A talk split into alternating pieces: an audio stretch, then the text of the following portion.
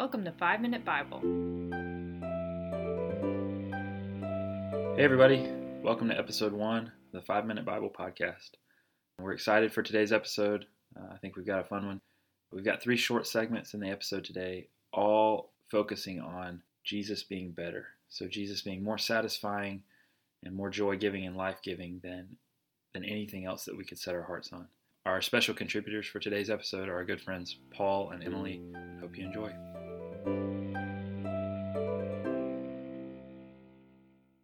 Sweeter than honey from Proverbs 27, verse 7. Proverbs 27, 7 says, A person who is full tramples on a honeycomb, but to a hungry person, any bitter thing is sweet. We've all been at the point before when we were so hungry that we could eat anything. And when we do, no matter what it is, it tastes so good. Even if it's something that has no flavor, something that we've never wanted before. The same is true when we aren't being fed by God's Word. When His Word isn't filling us, the world looks so much more appealing. When our gaze is shifted from the Lord, who truly and fully satisfies our souls, it's easy to settle for the temporary satisfaction of sin. It's easy to give in to the sweetness that sin promises and ignore the bitterness that it will most certainly bring. When we do that, we forget that our greatest joy is found in God. But when we're spending time with the Lord consistently through His Word, and we're seeking Him and hearing what He has to teach us, it is so much easier to turn away from sin. When we're grounded in His Word, God gives us grace to see even the most tempting sin for what it truly is garbage in comparison to the joy found in Him. So, we turn our eyes upon Jesus.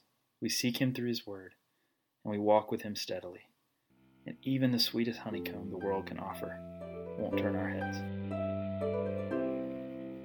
Treasure in a Field from Matthew 13:44. Listen to Matthew 13:44. The kingdom of heaven is like a treasure hidden in a field, which a man found and covered up. Then in his joy he goes and sells all that he has and buys that field. Now imagine you're this man who finds a treasure in a field. You're the only person in the whole city who knows about the treasure. So what do you do? It's obvious, isn't it? You buy the field, priced shockingly lower than what it's worth, and you get the treasure. Even though you're going to have to sell all your belongings to afford it, it's totally worth it because of what you know is in the field. Your friends may think you're crazy, but you know that that's only because they're not in on the secret. Now stop imagining. Almighty God, through His Son Jesus Christ, has made His kingdom accessible to us, though we are sinners.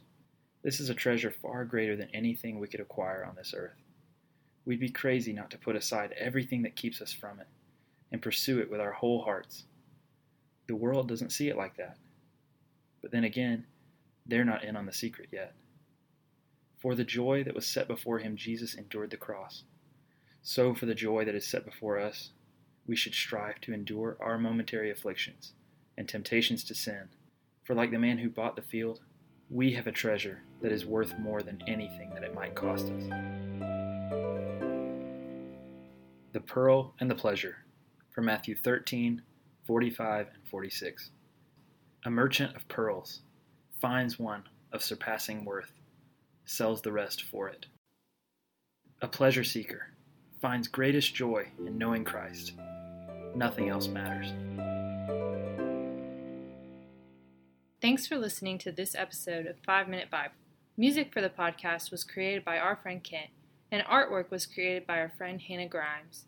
The link to her portfolio is in the show notes, so make sure to check that out. You can follow us on Instagram at 5 Minute Bible Podcast. You can email us at 5 Minute Bible Podcast at gmail.com.